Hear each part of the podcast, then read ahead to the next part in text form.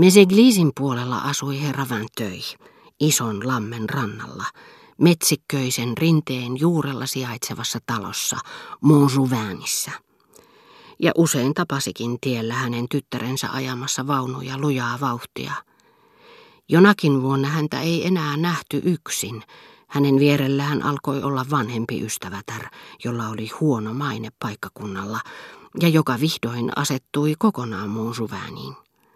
Ihmiset sanoivat, kyllä on Vinteuil parka sokeana rakkaudesta, kun ei itse huomaa sitä, mistä ympärillä puhutaan, ja kun antaa oman tyttärensä, ja Vinteuil kun on kuohuksissaan, jos joku sanoo yhdenkin ei-sopivan sanan, ottaa tuollaisen naisen asumaan saman katon alle. Vinteuil sanoo, että siinä vasta poikkeuksellinen nainen, niin avarasydäminen ja että hänellä olisi ollut erinomaiset taipumukset musiikkiin, jos vain olisi kouluttanut itseään. Mutta musiikkia nainen ei kyllä tytön kanssa harrasta, siitä Vinteuil voi olla varma. Näin herra Vinteuil siis sanoi. Ja onkin varsin mielenkiintoista, miten ihmisen moraaliset ominaisuudet ihastuttavat sen henkilön vanhempia, jonka kanssa hänellä on fyysinen suhde. Fyysinen rakkaus, jota niin väärin parjataan, pakottaa ihmisen tuomaan esille pienimmänkin hitusen hänessä piilevää hyvyyttä, itsensä unohtamista, ja niin tehokkaasti, että nämä hituset säihkyvät ympärillä oleviin ihmisiin saakka. Tohtori Percepied, joka römeän äänensä ja tuuheitten kulmakarvojensa takia saattoi mielinmäärin esittää kavalan miehen roolia, johon hän muuten ei ulkonäöltään sopinut, vaarantamatta silti mitenkään horjumatonta ja ansaitsematonta hyväsydämisen jurottaja mainettaan, sai kirkkoherran ja kaikki muutkin nauramaan silmät kyynelissä, kun hän tokaisi karskisti sillä lailla.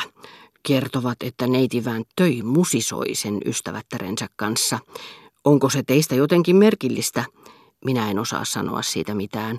Vinteuil sanoi minulle sillä lailla taas eilenkin. Ja onhan tytöllä oikeus pitää musiikista. Mikä minä olen lasten taiteellisia taipumuksia estelemään. Ja Vinteuil musisoi myös tyttärensä ystävättären kanssa. Piru vie, siinä mökissä vasta musisoidaan. Mitä nauramista siinä on? Taitavat vain musisoida vähän liikaa. Toissapäivänä minä näin Vinteuilin lähellä hautausmaata. Mies tuskin pysyi pystyssä.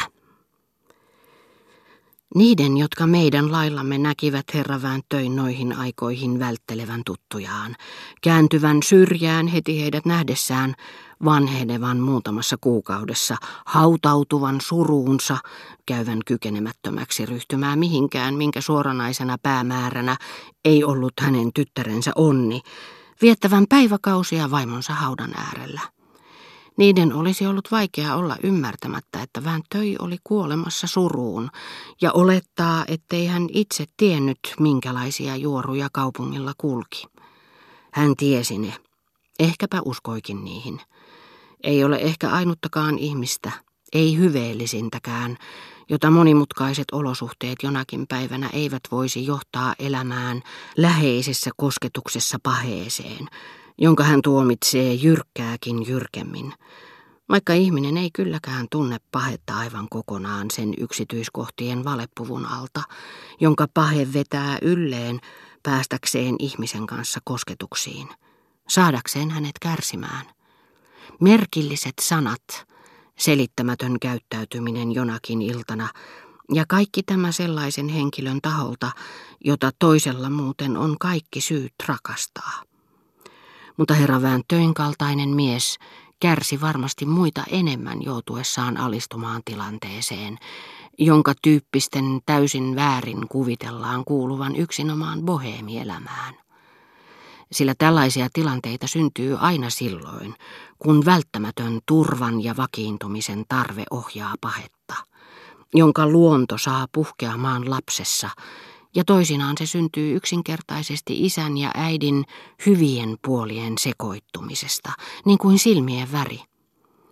Mutta vaikka herra Vinteuil ehkä tunsi tyttärensä tavat, ei siitä seurannut, että hän olisi palvonut tätä vähemmän. Tosiseikat eivät ulotu sinne, missä uskomukset elävät. Ne eivät ole uskomuksia synnyttäneet, eivätkä niitä myöskään tuhoa. Kerran toisensa jälkeen ne voivat osoittaa uskomukset perättömiksi, eivätkä nämä siitä heikkene, eikä samaa perhettä kohdannut katkeamaton onnettomuuksien vyöry saa perheen jäseniä epäilemään Jumalan hyvyyttä tai perhelääkärin kykyjä.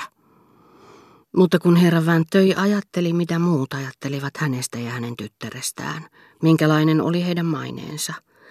Kun hän yritti asettua tyttärensä rinnalle siihen asemaan, mihin he muiden arvion mukaan kuuluivat, niin tämän luonteeltaan sosiaalisen arvioinnin hän laati täsmälleen niin kuin sen olisi laatinut Combrayn vihamielisin asukas. Hän näki itsensä ja tyttärensä alimpana pohjasakkana, ja hänen käyttäytymisessään oli viime aikoina alkanut ilmetä nöyryyttä, kunnioitusta niitä kohtaan, jotka olivat hänen yläpuolellaan ja joita hän katseli alhaalta päin, vaikka he siihen saakka olisivat olleet pitkälti hänen alapuolellaan. Halua pyrkiä takaisin heidän tasolleen, mikä melkein mekaanisesti seuraa ihmisen alaspäin menoa. Kerran kun kävelimme Swannin kanssa kadulla Combrayssa, herra Vinteuil, joka tuli toista katua pitkin, joutui niin arvaamatta silmätysten meidän kanssamme, ettei ehtinyt väistyä syrjään, ja Swann itsetietoisen armeliaana maailmanmiehenä, jolta kaikki moraaliset ennakkoluulot ovat karsiutuneet, ja joka siitä syystä suhtautuu toisen häpeään ystävällisen hyväntahtoisesti, ja hyvän tahdon osoitukset hivelevät antajansa itserakkautta sitä enemmän, mitä kallisarvoisemmiksi hän tietää ne saajalleen. Oli jutellut pitkään herra Vinteuilin kanssa, jota hän siihen saakka oli tuskin tervehtinyt, ja lopuksi hän oli kysynyt, eikö herra Vinteuil jonakin päivänä voisi antaa tyttärensä tulla soittamaan pianoa Tanssonvilleen. Pari vuotta sitten tämä kutsu olisi loukannut herra Vinteuiltä. Nyt hän tuli siitä niin kiitolliseksi, että katsoi hienotunteisuus syyden pakottavan hänet torjumaan kutsun. Swannin ystävällisyys hänen tytärtään kohtaan oli hänestä sinänsä niin kunnioitettava ja niin ihana tuki, että oli ehkä parempi olla käyttämättä sitä, säilyttää se platonisena lohtuna. Siinä vasta on hieno mies, hän sanoi, kun Swann oli lähtenyt, yhtä ihastuneen kunnioittavasti kuin älykkäät ja kauniit keskiluokan naiset kunnioittavat ja ihailevat herttuatarta, vaikka tämä olisi ruma ja typerä. Siinä vasta hieno mies, vahinko vain, että hänen avioliittonsa on niin kertakaikkisen epäsopiva. Ja sitten, sillä vilpittömimmätkin ihmiset ovat ratkaisevasti tekopyhiä, ja jonkun kanssa keskustellessaan he luopuvat käsityksestä, joka heillä on hänestä, ja ilmaisevat sen heti, kun toinen on lähtenyt seurasta.